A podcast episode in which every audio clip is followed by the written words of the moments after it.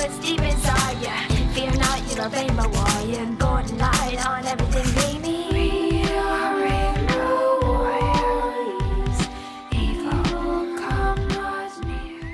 Bonjour et bienvenue dans Rainbow Warrior, épisode 6, et aujourd'hui je reçois la belle, la plantureuse, la diva Nomai Kamara. Bonsoir.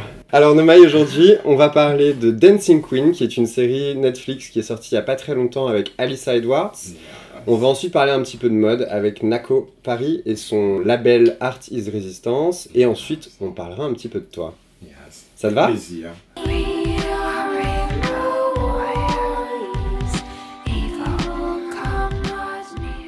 Dancing Queen, c'est un docu-série sur Netflix qui est sorti le 5 octobre. Ça parle de, ça parle de plein de trucs. Mhm. Donc c'est avec Justin Lee Johnson et euh, son double drag queen Alyssa Edwards, que tu connais. Elle a fait la saison 5 de RuPaul en 2013, la saison 2 de RuPaul's Drag Race All Star en 2016. Donc la série parle de lui en tant que directeur artistique d'un studio de danse. On parle beaucoup des danseurs, on parle beaucoup des, Crazy Moms. Et ça parle aussi de drague, donc euh, puisqu'on suit un petit peu la vie d'Alyssa Edwards, qui achète une maison, qui marie ses potes gays, qui retrouve sa famille. Tu n'as pas vu la série, mais on a vu le trailer ensemble? Voilà, on a vu le trailer ensemble. Et euh, de toute façon, je savais à peu près euh, l'histoire et comment ça se passait parce qu'elle avait déjà annoncé à peu près. Je trouve ça hyper intéressant que Netflix ait proposé quand même Alyssa. Outrepasser le drag, professionnellement, elle a une maîtrise qui est indiscutable. Et sur scène, elle a une présence qu'on ne peut pas du tout. euh, Tu l'as déjà vu En fait, j'ai vu Alyssa Edwards l'année dernière à la Pride de Stockholm où elle a présenté Mr. Gay Sweden. Uh-huh. Ouais, c'est quelqu'un d'assez complet, hein, parce qu'effectivement, elle est euh, et un danseur hors pair. Effectivement, quand tu le vois dans la série, euh, c'est quand même un high level, tu vois, euh, pour euh, Texas, tu vois, une petite Ouais, ville ouais, du ouais. Texas.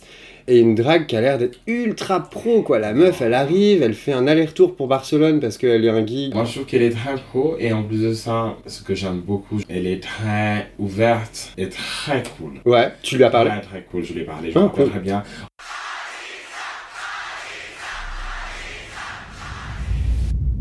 Mama's back. Talk about a dream come true. Talk about a dream that is truly reality. I am the Rondon Diva of the South, Melissa Edwards. Euh, la voir, ça m'a beaucoup fait plaisir parce que la télé-réalité, des fois, avec l'épisode de RuPaul, on sait pas si par exemple on te donne la vraie personne ou euh, si on te donne juste quelque chose que la télé a voulu façonner. Mhm. Mais là, vraiment, la personne que j'ai vue, je trouvais ça très pro. Sur le plan stage, elle est wow. Ouais. Standing ovation. Et je pense qu'elle a, euh, dans son registre de drague, elle a quand même fait tous les types de drague. Elle a fait Miss Pageant. Miss USA, Miss USA. Pageant. oh, what a Miss USA Pageant with cockamamtries. J'ai commencé à regarder la série, je me suis dit, j'aime pas. C'est vraiment le truc télé-réalité où à chaque épisode, il va y avoir une problématique qui est réglée. Elle a pas vu ses sœurs depuis super longtemps et puis finalement elle les revoit. Elle marie ses potes gays, elle fait un concours. C'est vraiment de la télé-réalité construite à l'américaine. Après, c'est très drama. C'est très drama, voilà. C'est très drama. Ça m'a pas beaucoup plu, mais j'ai tout regardé, tu sais. je suis allé jusqu'au bout, et genre j'étais là à chaque fin d'épisode, c'était mais qu'est-ce qui va se passer dans le prochain épisode? Et en fait, je regardais. Du coup, moi, ça m'a fait me, me questionner un peu sur ce côté très drague à l'américaine. Tu le retrouves aussi avec Changela, tu le retrouves avec beaucoup de dragues qui sont un peu issues de RuPaul. C'est des nanas quand même, elles savent tout faire. Oui. Qu'est-ce que tu penses, toi, Nomai, des dragues qui viennent de cette génération qui savent tout faire Est-ce qu'il faut qu'on fasse ça, nous, aujourd'hui, en France? Elles sont façonnées pour pouvoir faire plusieurs choses. hein. Mhm. Pouvoir chanter, danser, euh, faire du cinéma. Pas tout le monde réussit, mais quelques-unes quand même. Je trouve que euh, en France, on pourrait, mais ça est un peu difficile hein, parce que euh, elle, c'est une culture déjà qui a été travaillée depuis très longtemps. Mhm. Aux États-Unis, le public a été éduqué. Est-ce que c'est pas l'occasion aujourd'hui de transformer l'essai et de se dire moi je suis une drag queen, j'ai envie d'aller plus loin, j'ai envie de monter ma marque, j'ai envie de faire du merchandising, j'ai envie de me vendre autrement Exactement. Et moi, je trouve qu'il faut. Drag is something. I'm saying that. Je dis drag is an art. Ce qui est en train de se passer en ce moment à Paris est très très beau parce que les gens ont voyagé, sont partis, sont revenus, se sont rendus compte que, ok, on a loupé le coche. Ou on ne supporte pas assez ce qui est local. Les gens, je pense qu'ils sont commencé à se réveiller, à se dire, ah, mais on a ça, ok, on n'a qu'à faire quelque chose avec. C'est intéressant quand même d'avoir de brand. You need to brand right now. Je trouve que c'est bien pour le nom, c'est bien aussi pour la communauté communauté. Bien pour la communauté il y a plein de trucs à faire, Il y a allez-y les plein de filles. choses à faire. We need to do that. En tout cas, toutes celles qui ont le courage et le pouvoir de le faire sont toutes félicitées.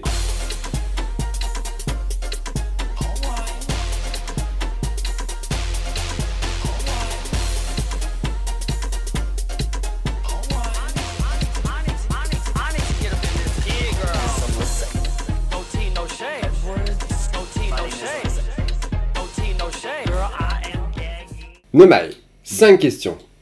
Si tu pouvais avoir demain n'importe quelle lesbienne, PD, trans, drague en meilleure amie, ce serait qui? Bon, je connais je- que j'adore beaucoup. Uh -huh. Je, je pense qu'il serait un très bon meilleur ami pour moi. I love him. I love Buck. Buck is wow. C'est quoi le truc un peu chelou que t'as toujours dans ton sac à main? J'ai un faux ongle. en or. C'est quoi ta musique shame du moment? C'est Ariana Grande. Et God is a woman. Wow.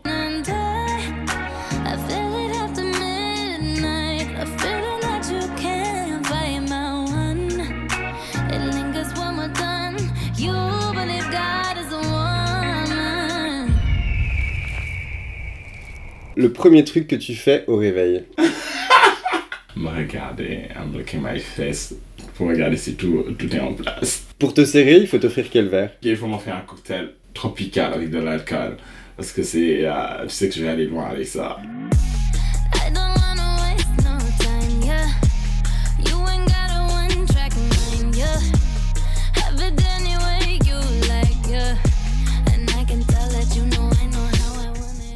Pour continuer, on va parler un petit peu fashion. Je voulais parler de quelqu'un qui s'appelle Nako, que j'ai découvert un peu par hasard sur Facebook. J'ai appelé Nako, je l'ai interviewé et Nako a beaucoup de choses intéressantes à dire. On écoute ça tout de suite.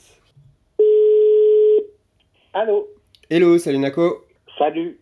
Nako, t'es un artiste, styliste depuis 2001. Ton label s'appelle Artist Resistance. On t'a appelé le King of Fashion Underground ou le Fashion Robin Hood. Ton art est super engagé, c'est important pour toi?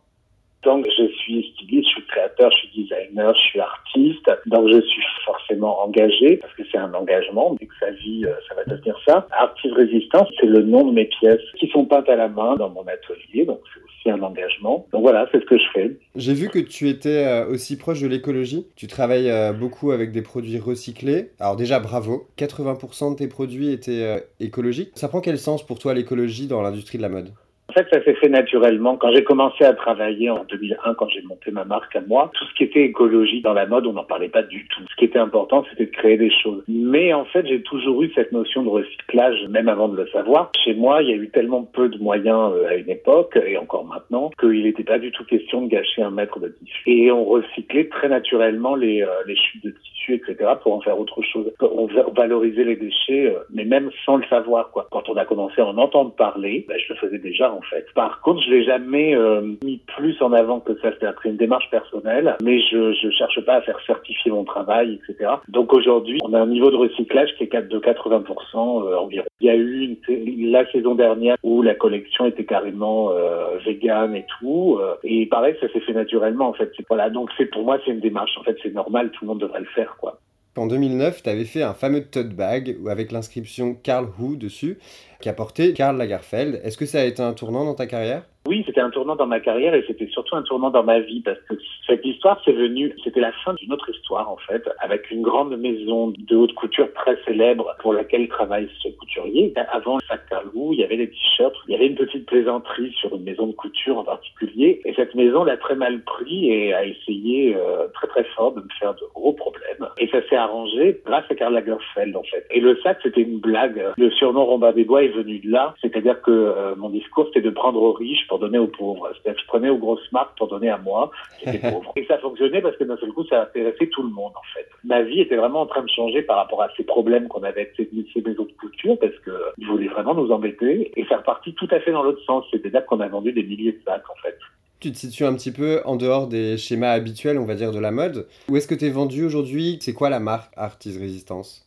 En ce moment, je pas en France, enfin pas à Paris. Je vends dans une très belle boutique qui est Aix-en-Provence, qui vend des créateurs comme Yoji Yamamoto, euh, Balenciaga, comme des garçons, etc. Donc c'est des belles références quand même. À Paris, j'ai été vendu pendant plusieurs années chez Colette. J'ai eu mon propre corner au Galeries Lafayette que j'ai fermé. J'ai une sélection vraiment très très très petite, mais très pointue euh, de clients et c'est euh, bah, c'est pour la plupart des gens que je connais très très bien depuis très longtemps. Ils sont là pour la création, quoi, plus que pour le plus que pour le business. Qu'on parle pas Bien, sûr, ça génère de l'argent. Ce sont des produits, c'est une industrie. Il y a une démarche comme ça très presque amicale, quoi, qui est importante pour moi, humaine en fait.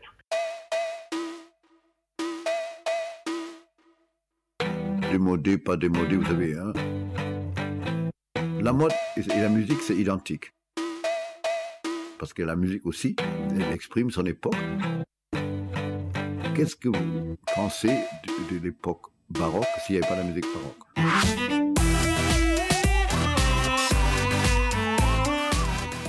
Ta collection Spring Summer 2019 s'appelle Sans titre. Elle s'inspire, Oui. tu me l'as dit euh, un peu auparavant, de l'univers du cirque, des artistes de rue. Il y a beaucoup de motifs géométriques, des couleurs vives, du noir, du blanc.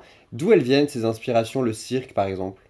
Ben, le cirque, c'est parce que de par euh, mon personnage de travesti, de drague, euh, j'ai repris euh, le chemin des loges, des cabarets. Du coup, j'ai refait pas mal de spectacles, mais dans des tout petits cabarets euh, vraiment très très underground. Et on se rapproche de l'univers du cirque. J'ai commencé il y a un an un travail sur Harlequin. Moment, ça rôde un peu autour de moi, toute cette ambiance. C'est comme ça que l'idée de la collection m'est venue. J'ai croisé un clown dans la rue, en fait. Juste, il se déplaçait, il faisait une course. Et je trouve ça génial, en fait. Parce que pour moi, pour moi, la notion de déguisement, elle n'existe pas, en fait. Moi, je, je me suis jamais déguisé de ma vie, mais il y a beaucoup de gens qui pensent que je sors déguisé dans la rue, en fait. C'est cette limite-là, euh, quelle est la part de déguisement, quelle est la part de réalité, quelle est, où est le ridicule, où il n'est pas. euh, C'est ça un peu le fond de la question. Alors justement, tu parlais de ton personnage de drague, ton alter ego, Madame Paris. Tu m'as dit qu'il existait depuis 1991. Tu as beaucoup performé dans les années 2000. Tout le monde t'a vu sur la pub Hubert Dumat. Qu'est-ce que Madame Paris, elle a apporté à ton art? D'abord, c'est un personnage bah, qui m'a sauvé la vie quand j'étais jeune adolescent dans une petite ville de province du Nord, fils d'une famille, euh, on va parler de pauvres. J'ai pas envie de faire pleurer, c'est juste la réalité. Qu'est-ce que la vie m'avait réservé comme sort? Bah, Le petit gros, quoi. Et puis d'un seul coup, d'un maquillage, un talon, un truc, une perruque, c'est fini très tôt, à 12-13 ans. D'un seul coup, je suis sorti comme ça le samedi soir dans cette petite ville. Et d'un seul coup, j'ai eu le pouvoir dans la main, en fait. Le pouvoir de faire rêver les gens, le pouvoir d'être quelqu'un d'autre. Et ça a tout changé. Et à partir de là, je me suis promis que ma vie serait plus jamais la même et elle n'a plus jamais été. Maintenant, ce personnage, il a fait euh, toutes les grosses soirées des années 90. Ça a été euh, 15 ans de clubbing, euh, dont je suis toujours pas remis d'ailleurs. Mais c'était très séparé au début. Et puis après, j'ai été pris par le montage de ma marque et tout, et le personnage est reparti dans une boîte pendant une dizaine d'années. Puis le personnage est revenu, mais comme ça, euh, en un clin d'œil, euh, parce que j'avais besoin que le fun euh, revienne dans ma vie. Et puis ça l'a fait. J'ai vu, j'ai vu que la, la magie opérait toujours. Moi, ça m'apportait toujours la même chose. Donc voilà, c'est revenu dans ma vie. Et au début, je pensais le séparer encore. Et comme tout, tout mon réseau de connaissances avait changé, et en fait, on m'appelait plus pour aller dans des boîtes de nuit, on m'appelait pour aller dans des vernissages, dans des galeries d'art, dans des musées, pour être une, espèce d'œuvre d'art vivante. Euh, Et puis le personnage, en plus, il avait évolué, il avait vieilli, ça lui donnait un côté super luxe. Bah, finalement, il y a eu une collection où c'est intervenu dedans. Euh, j'ai mis des imprimés, euh, j'ai mis des polaroïdes imprimés sur des t-shirts, il y a eu des bouches imprimées en décor de, la collection. Contrairement à ce que je pensais, j'avais un peu d'appréhension, j'avais un peu peur de confronter des gens de la mode qui peuvent paraître très ouverts, mais qui de temps en temps ne le sont pas du tout. Et en fait, ça s'est super bien passé. Du coup, maintenant, c'est, ça fait un tout, quoi. Ça fait un tout. Aujourd'hui, donc, tu bosses dans une démarche artistique un peu plus globale. Tu fais de la photo. euh, tu m'as dit que tu bossais avec euh, Oliviero Toscani, quand même. Qu'est-ce que tu n'as jamais fait que tu voudrais faire? Euh, L'hétérosexualité. Ça, ça, j'ai jamais fait. Il y a eu cette histoire avec Olivier Rotoscani qui m'a appelé pour faire une mariée en noir. C'était super drôle. Là, il y a un nouveau projet que j'ai jamais fait, que je suis en train de mettre en place, qui est d'ouvrir un lieu. Mon atelier, quand le travail se construit, c'est, très, très fermé. C'est en dehors de Paris. Et pour la première fois, je vais ouvrir un lieu, alors qui sera pas à Paris, qui sera vraiment en province. Et ça sera un lieu qui sera ouvert à- au public à certaines heures. Et euh, pour la première fois, j'ouvre un peu comme ça, euh, pignon sur rue, mon travail, quoi. Donc ça, c'est assez intéressant. Euh, Nako, merci d'avoir répondu à mes questions. Merci à toi, merci à toi, c'était super agréable. Et puis, à très bientôt, j'espère. À très vite. Ciao, Salut. ciao.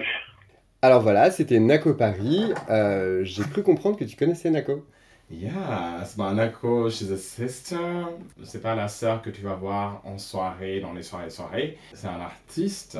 Elle a me provoqué, mais dans le bon sens. C'est-à-dire, en fait, c'est de la provocation qui éveille, comme elle le dit dans sa collection, qui est très gender, très fluide.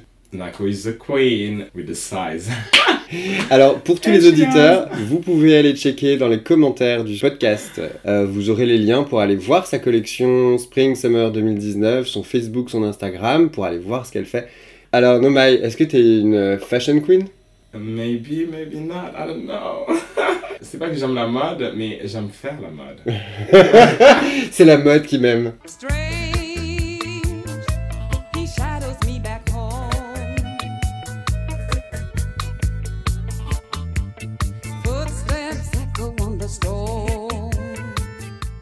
J'ai vu que tu étais modèle euh, chez Wanted Models, comme Et Nako. À Paris, je suis chez Wanted. J'ai une agence qui est à Berlin. J'ai deux agences en Scandinavie. Parce que tu es de Stockholm. Alors, tu as été au Grand Hôtel, Avant Londres, j'étais Queen. au Rosa Bonheur, à la Gang Bambi, à la Jeudi Barré, bien sûr, j'ai fait énormément de soirées quand même. Au euh, dépôt. T'es partout. Un peu, oui. En même temps, oui. En même temps, non. T'es quand même une des rares dragues noires à Paris. Exactement. T'es un petit peu notre Grace Jones euh, version euh, 2018. Exact. Les... T'es un peu unique en fait. Ah, c'est comme sa fille un peu qui n'existe pas. Quand je t'ai vu la première fois, je me suis dit What? La meuf, elle arrive dans la pièce, tout le monde s'arrête de parler. T'en imposes quand même. Nomai, elle arrive, Nomai, elle est là, tu vois. Qu'est-ce que Nomai, elle va faire demain? Alors, je fais ce que je suis en train de faire euh, depuis euh, à peu près 4 ans. J'aimerais bien que, euh, comment je vais être un peu plus fixe, un peu plus stable dans ce que je fais. Demain, j'aimerais bien être nomai, but like nomai un peu plus, ok, wow. D'avoir par exemple, euh, d'avoir un show finalement. Peut-être que c'est un peu prétentieux à l'Olympia. Nomai is playing, ok. À l'Olympia 2010 2020, 2020, euh, qu'est-ce que c'est le spectacle de is playing. Alors, je vais te dire déjà, je suis très tribe, je suis très, je suis né, j'ai grandi en Afrique quand même. Mhm. C'est, c'est l'Afrique et tout ce que je connais. Mais euh, dans les. Tu viens d'où en Afrique? Je viens du Sénégal. Sénégalais, tu- Alors donc tu es du Sénégal, t'as vécu à Stockholm. J'ai vécu à Stockholm. Grand écart. Elle est souple la fille, elle est souple. Exactement. Les gens de mon continent souffrent. Ils sont gays, mais ils sont pas acceptés. J'ai envie que ces gens aient un peu plus la chance de pouvoir s'exprimer et être eux. Donc, je Mhm. travaille dessus. Ce que je suis en train de faire, c'est vraiment pour essayer d'éveiller le fait que, ok, tu peux être africain et gay, tu peux être tal et gay, Ok, donc avec un vrai message. avec un vrai message. J'adore le glamour, j'adore la beauté, mais euh, aujourd'hui, ce qui me fait difficile, c'est de voir d'autres personnes tuées dans certains pays. On ne se bat pas assez pour eux. C'est le truc, moi, qui me tiendra à cœur vraiment dans ma vie. Donc ce serait un spectacle drague avec de l'art contemporain Voilà. et avec un message activiste. Voilà. Nomai, merci d'avoir accepté mon invitation. Le plaisir pour moi, my darling.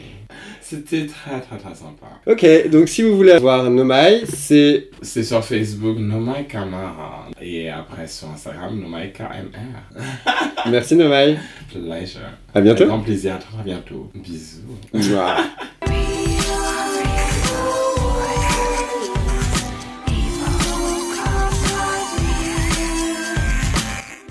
pouvez écouter Rainbow Warrior sur iTunes, Spotify, Deezer, Mixcloud et Soundcloud. Et n'oubliez pas de vous abonner à la page Facebook pour avoir toutes les infos. A bientôt pour un nouvel épisode.